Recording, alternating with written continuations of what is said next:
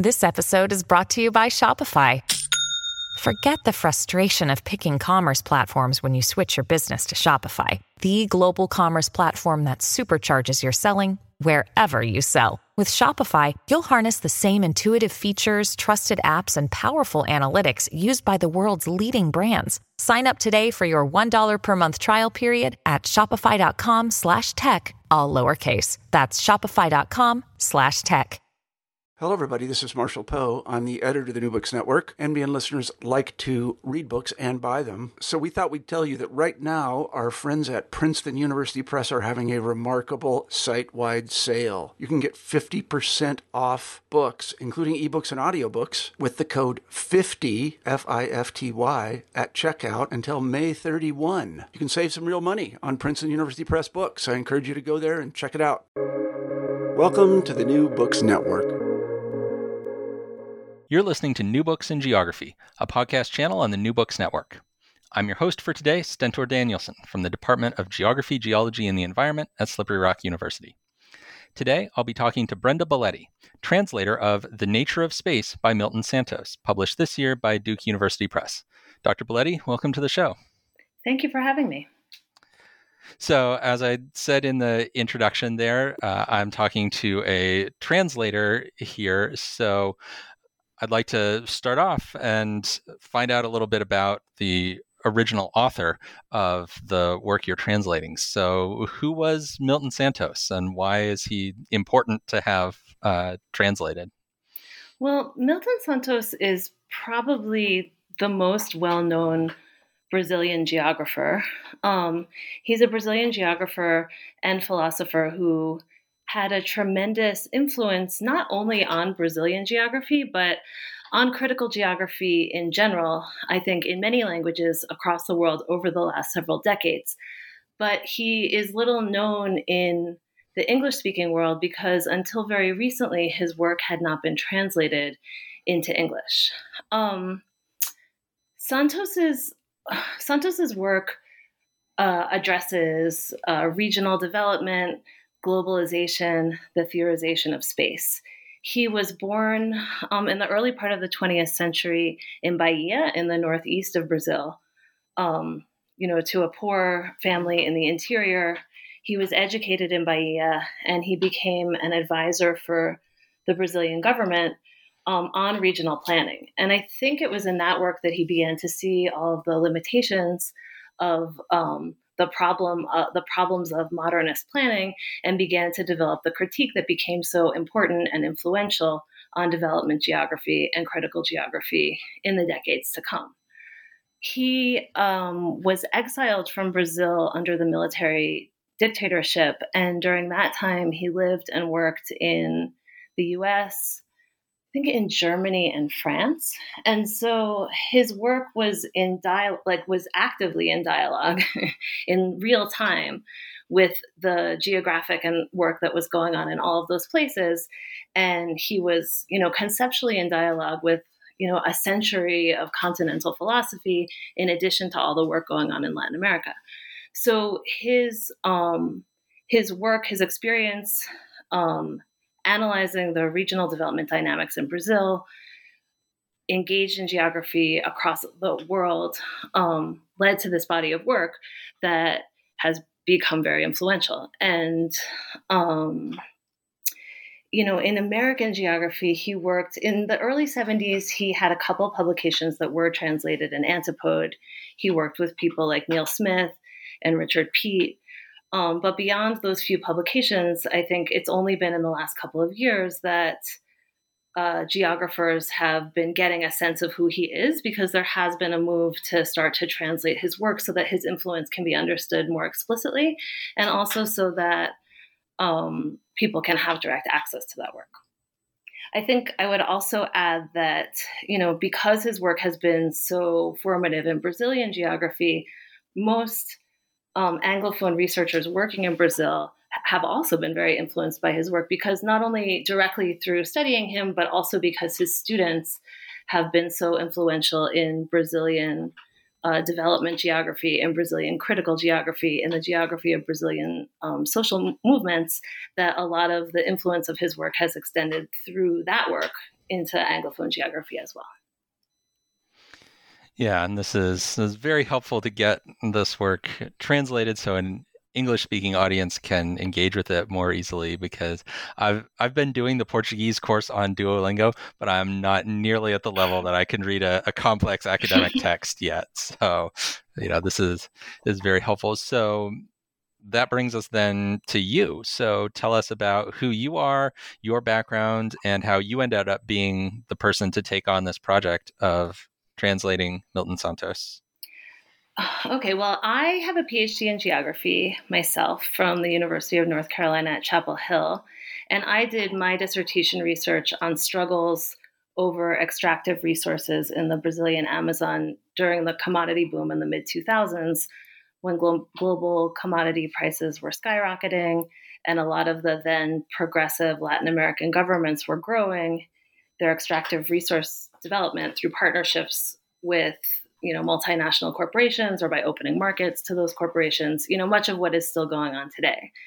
So i guess all of that is to say that i was and am a student of the dynamics of evolving global capitalism and the ways that that's linked up to and plays out through brazilian like regional development and the visions for brazilian regional development and also a student of how people confront and attempt to overcome those rather totalizing dynamics. So through that work, I, you know, was a student of Santos's work, and my own work was very much informed by not only his work but the work of many of his students. You know, some of the great Brazilian geographers of today, like Carlos Walter Porto Gonçalves, Ariovaldo de Oliveira, um, Fernando Mançano Fernandes, and others. Um, and so I encountered his work when I was doing my research in Portuguese. And as interest grew here in translating the important works, or many important works in, in philosophy and theory from Latin America, and Duke Press had the project to take on the translation of this book, I was really excited about it and decided to do it. All right. So let's now get into a little bit about the the content of the book for people that aren't familiar with uh, Milton Santos's work. So in the introduction, he says, "quote My explicit goal in writing this book is to produce a system of ideas that can serve as a point of departure for a descriptive and interpretive system of geography." So that that's a really ambitious goal right there, right? That's a, a huge uh, thing to take on. So can you give us the kind of Cliff's notes, like highlights of what are the major features of this system of geography that he develops and uh, explains in this book. Yeah. Um, I think, you know, I think that to start to try and understand what this system is that he's describing, it's worth looking at another part of the introduction where he talks about some of his frustrations with geography. Um, because I think that a lot of the frustrations that he's expressing with geography in his introduction still arguably stand, at least in part, in the American university today. You know, and he says that one of the limitations of geography is that geographers, you know, and and this is these are generalizations, of course, there are obviously clear exceptions, um, but often fail to rigorously theorize their disciplinary object space, and as a result, geography can tend to lack the analytic concepts and methods that he thinks ought to define the discipline. And so he says instead, um, geographers tend to draw concepts from other disciplines that are not adequate to their analysis, that function more as metaphors than as analytic frameworks, um, and that the field can then be subject to the whims of what's theoretically in fashion. Uh, you know, which at the time he's dealing with, you know, he's experiencing a tremendous amount of dissatisfaction with postmodernism you know and then he's saying that the field can tend towards description rather than explication. And and so he's like on the one hand lacking a clear disciplinary object can make geography very exciting and open right? In its long disciplinary tradition it can arguably be the study of anything that happens on the face of the earth. And so geographers are often engaged in studying some of the most cutting edge subjects. Um, but he explains then, you know, why ultimately that analysis can be shallow because lacking a clear method and object, scholarship can fall into, you know, I think what he how he would characterize it would be like the the promiscuous application of disparate frameworks to to describe particular situations in a way that just then like affirms the validity of that framework. Um, it's like methods in geography that he's frustrated with tend to be treated as the ways that we acquire information regarding the empirical, right? Through GIS, surveys, ethnography, um, to which then we often only retroactively apply our theoretical frameworks, right? So he's saying like geographic inquiry is reduced to a naive empiricism on the one hand and a disconnected and autistic theor- theoreticism on the other that we try to reconnect. And so, what he's trying to do then is saying what we actually need is a method for geography um, that would mean developing an interpretive framework adequate for apprehending the world, or you know what he's talking about as quote unquote the world is like the social totality that's in constant dialogue with that totality. So we need to have a framework that's itself in motion, transformed through a shifting practice of analysis and a shifting um, understanding of the object of analysis, you know, space.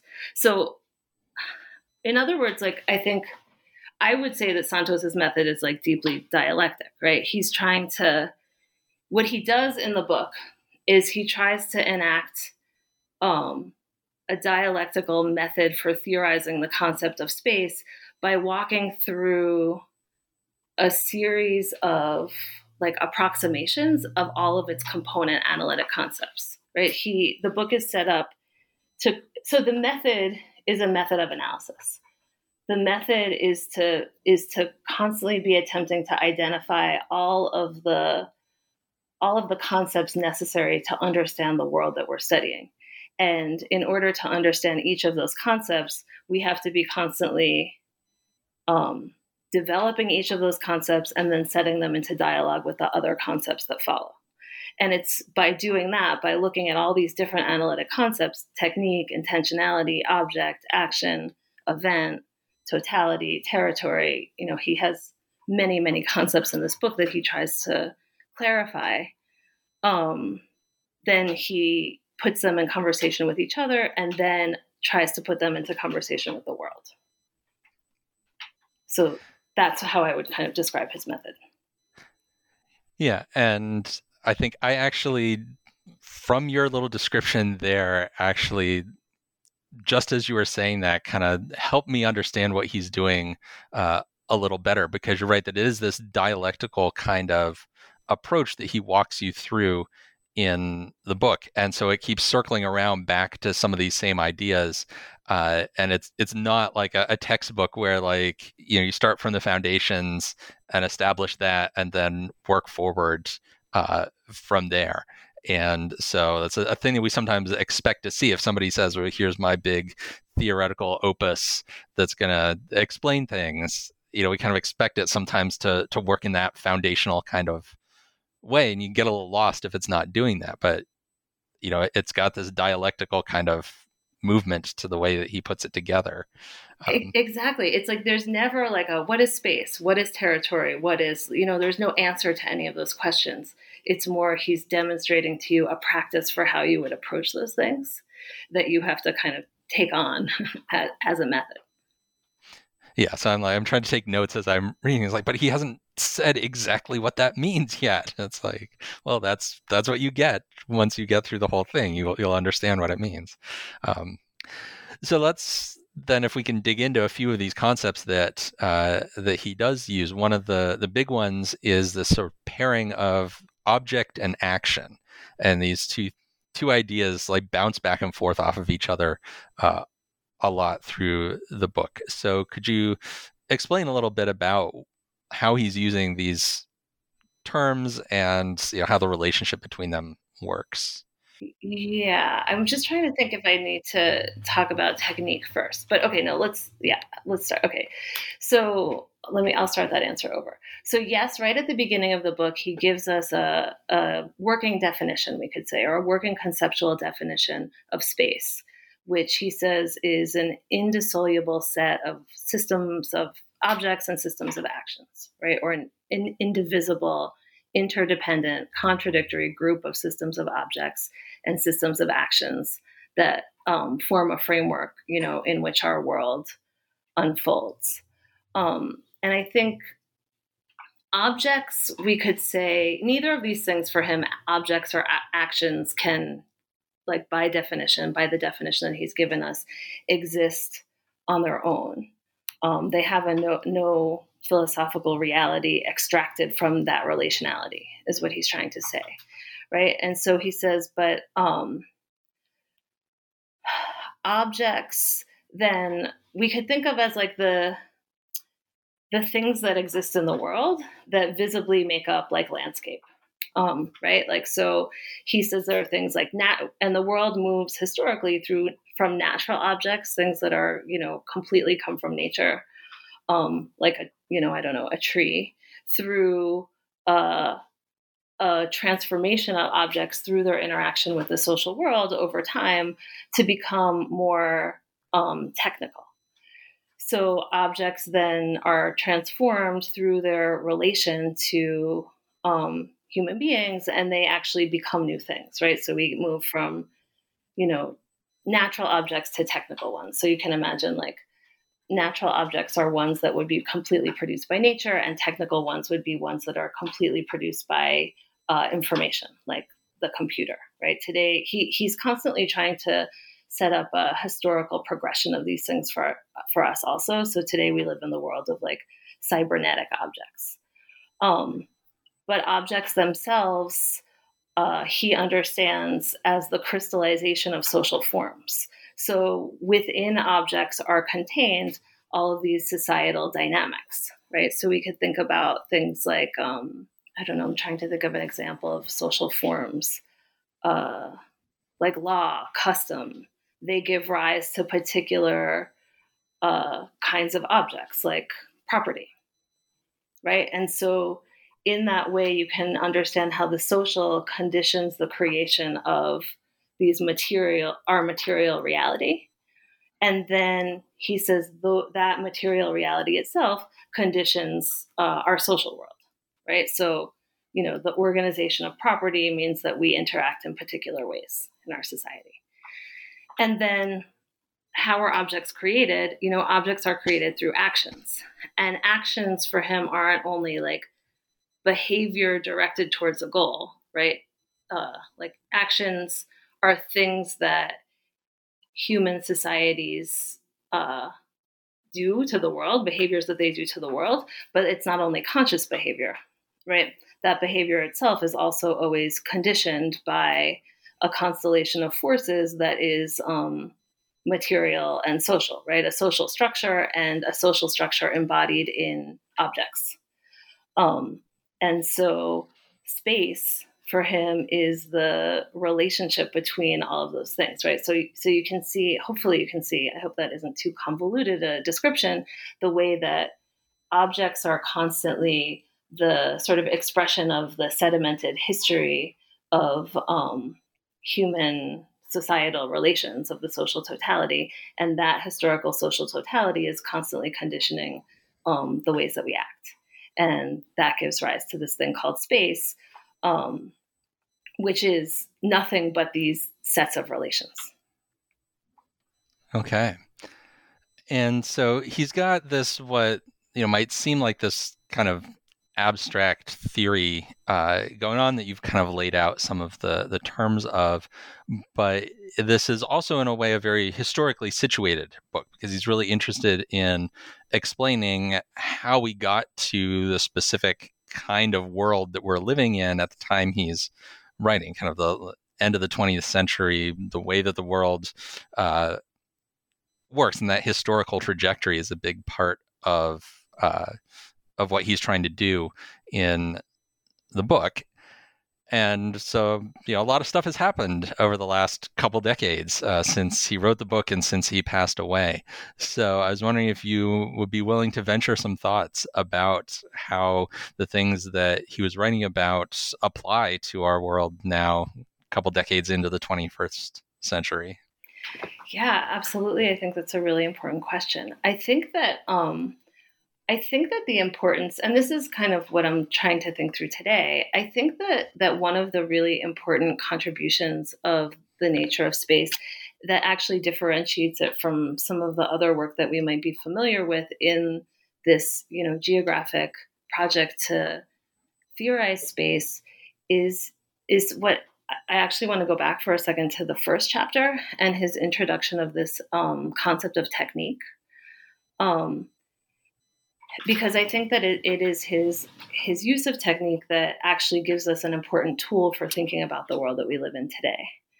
Um, so in that first chapter, he before he even dives into defining this, you know, this concept of space, he starts by saying technique, which he, you know, which is like uh, técnica is the word that he uses, and it, it could be, and it could be translated in different ways, right? It could be translated as technique, some authors um, use, like Mumford uses the word technics. Um, Murray Bookchin uses the, I think, the Greek techne, um, where where but many philosophers have tried to grapple with this idea um, of technique which is not which which is a way to move away like often today you hear us talking about technology right? Especially today and when we're talking about the 20th century we're talking about technology technological domination um, and this idea of technique uh, mandates that we not sort of separate out technology and fetishize technology as something that has the ability to move on its own right? Technique situates technology in the web of social relations, in the web of principles um, through which the technological is created, right? It's a it, it's the social it, it, says that like technology emerges from a social formation it's not um, you know the innovation of the innovation of tools right which is essentially what technology is right when we think of technology we think like stone tool to the computer doesn't happen independent of the social milieu. And so to to fetishize technology as something that maybe you know happens on its own or the result of competition or innovation is an idea that only um, emerges under capitalism, right? And so the work that that Santos is doing here is to sort of re-embed technology in the world of the technical. Um, and to understand that and to make this argument that it is through what he calls the shifting technical milieu that we that we need to understand you know in a sense the prehistory to this moment. Um, and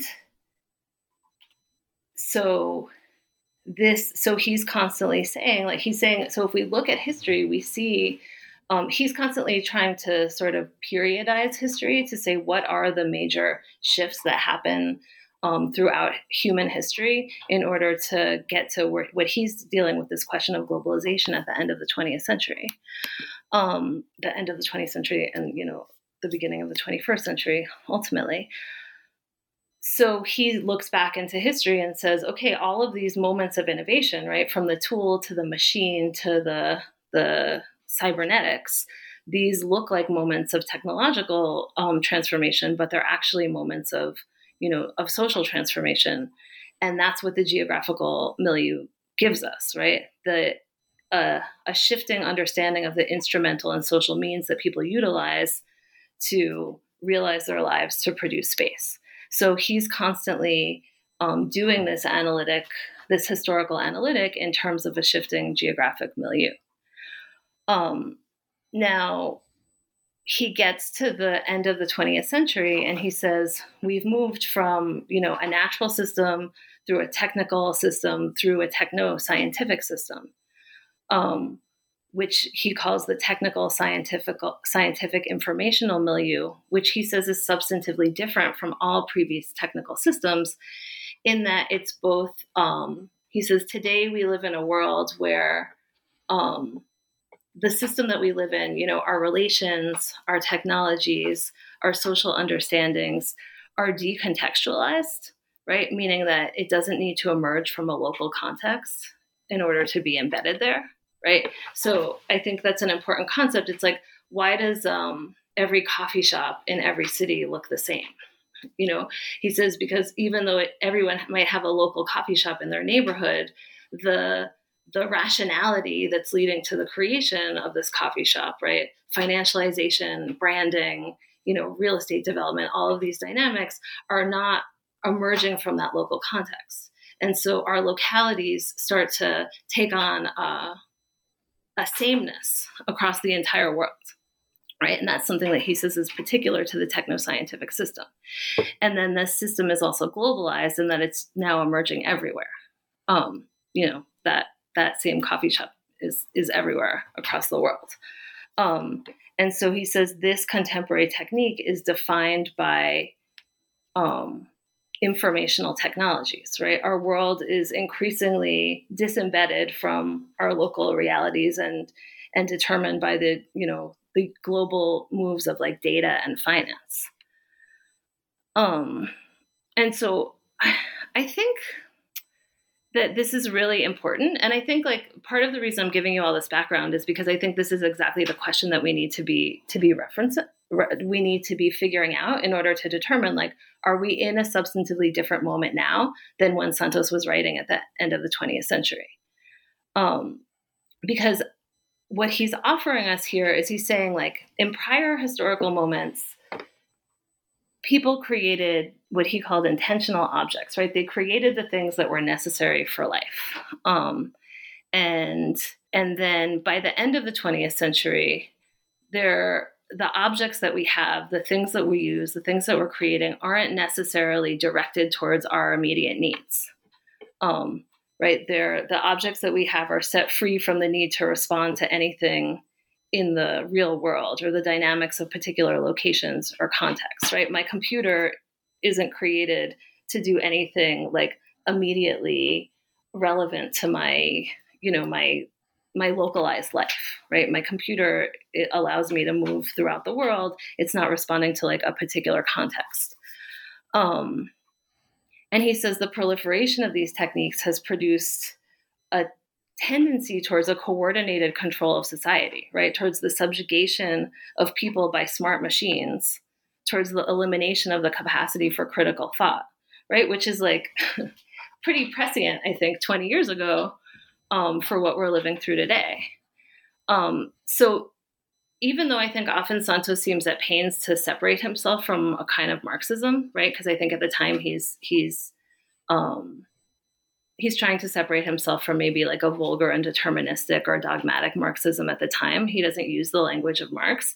He is like painting a really powerful picture of, you know, what we might call the universalization of the commodity fetish, right? Where where we've lost our own capacity for subjectivity in the face of the subsumption of the entire world to the, you know, what Marx calls the automatic subject of capital. So in that sense, um, it's hard to answer your. So that's a very long sort of background to try and answer your the question that you pose, which is, you know, is um, you know, how would we extend Santos's um, analysis into the world of today? And I think what I just did was try to do that, right? I think that he's pulling out dynamics that are already present and that are sort of shockingly already present at the end of the 20th century to um, explain a world that we live today at a much greater level of intensity right like all of this you know our our world i think is even just much more disembedded than it was 20 years ago i mean as you know as as um, you know, if we look at the examples of just what we've lived through in the last year, year and a half or two years, you know, the capacity to continue to move a society almost, you know, largely based in information, you know, when the society is, you know, largely shut down for the lockdown that we've lived through, I think says a lot about um, the way that our our capacity and our mechanisms for socialization have been disembedded from a localized context. And so, in a sense, I think that we could certainly um, and ought to and need to develop. We need. To, I think that his the framework that he offers us is already previewing the world that we live in today. Although I think even he would probably be surprised by the or I guess maybe he predicted, right? The increasingly totalizing nature of the technical scientific informational milieu that he starts to characterize at the end of the 20th century. Okay, yeah, so I think lots of room for people to take his work and, and apply it and you know draw out some of those connections. I, I, imagine probably a lot of people writing in Portuguese have already started work on that, but now uh, English speakers can get in on it uh, too with having access to the the text and um, the. You mentioned Marxism and how he, you know, incorporates some of those ideas, and that's one of the things that you know, I really noticed reading this is that this is this is like one of the most citation dense things that I've read in a while. That he's just constantly like digesting the ideas of this huge range of different thinkers, including you know folks that I'm familiar with when I see the you know the name and the citation, and then people I haven't heard of, people that are you know writing in other languages that I don't speak and I haven't encountered, and he's he's taking all this this stuff from so many different directions across a really broad swath of history as well that he is citing stuff going back you know decades and then up to to the present when he's writing it and he's sort of he's digesting all of this and putting it together into his own perspective that engages with and incorporates all these things without being kind of a, a doctrinaire follower of one or another school, like a, a Marxist or, or whatever. Yeah, I mean, and I can tell you as a translator, that was one of the biggest challenges of this work because he's uh, interpreting all these people into Portuguese. So, just in a logistical sense, and there was a lot of, I mean, I think just to repeat what you're saying, the breadth of his knowledge of philosophy, of theory of geography, like you're saying, spans continents and spans, you know, more than a century. And so I think that's why this work was such a challenge to translate because I had to chase down like all of those citations, read them in their, you know, in English where I could find them to make sure that I could understand the concepts that he was writing about. Um, and so had to really go through the process of learning not only not only deciphering what he was saying and and try and interpret it and make it legible to an English language audience. But in order to do that, I had to read so much of, of the philosophy that he was referencing.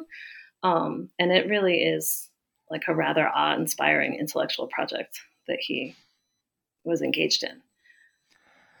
Yeah, I was just imagining that you could do like a graduate seminar where you just you read this book and then you just chase down his major references and you know find those people and you know just doing that would be like this this really stimulating graduate seminar project both for understanding the ideas he's talking about but then also just like practicing that form of scholarship. Totally i totally agree. Yeah and and seeing exactly how like this this work that he's doing of moving concepts forward right? Taking somebody's idea taking it up trying to grow it a little bit you know putting these com- these different authors in conversation with one another in a really explicit way in order to get to the you know the next step basically is exactly the method that he's trying to work out. So that graduate seminar that you're proposing i think is like exactly the kind of work that he's trying to inspire right? How do you actually you know go inside of a conversation in order to unfold it one step forward?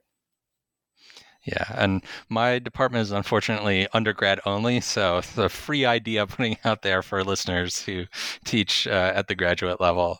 Um, so in in your last answer, you started to talk a bit about your approach as a translator. So I now want to move in to uh, talking about that, and I want to pick up on something that you said back when you were explaining this concept of technique where you mentioned you know in the original portuguese he uses the term técnica and then you referenced how some other authors have had similar concepts that they've used other words uh, for you know drawing on you know ancient greek versions of the word and stuff but you chose to translate it with you know a fairly common English word, and that seemed to be your your approach throughout the book. That you weren't keeping a whole bunch of his terms in Portuguese. And that's different than you often see people translating these kind of dense theoretical texts. Uh, you know, if you look at the typical English translations of, you know, Foucault or Derrida or something, where they keep a whole bunch of these French terms where the you know the idea being this is a very specialized thing and so we're going to have this special uh, word for it but you you really found english words to use for just about all of what he was talking about. So I'm curious about your your decision process behind that. You know, how did you go about deciding what things you were going to translate when it comes down to this some of this really technical terminology or terminology that he's using in a technical kind of sense? Hmm, I that's a really interesting question. I, I struggled a lot um, over how to how to translate a lot of these concepts, and I think ultimately there's two two different two different um, things that drove every decision about translation. And one is legibility of the text. You know, I, I, think this is such a difficult text. It's a difficult text to read in Portuguese. It's a difficult text to, it's an extremely difficult text to translate. And I think that that's true of his writing in general, that I felt that it was an important um, responsibility as a translator to have the work be very legible in English to make it sound like English, um, and to in order to really have it be read and understood. And so um, that was one of the you know so I I you know I translated the book and I went over it many many many many times to constantly compare what he's saying in Portuguese with how I represented it in English. Um, you know, and it, you know, translation is always, I think, in part a work of interpretation. And so I tried to stay true to the text while departing from the actual linguistic formulations whenever necessary to make it legible to an English speaking audience. And because I think it's so eh, important that given its complexity, it be really legible. And then, secondly, every one of these concepts is he is in conver- I mean, uh, maybe everyone is a overgeneralization, but I think I think it might be true.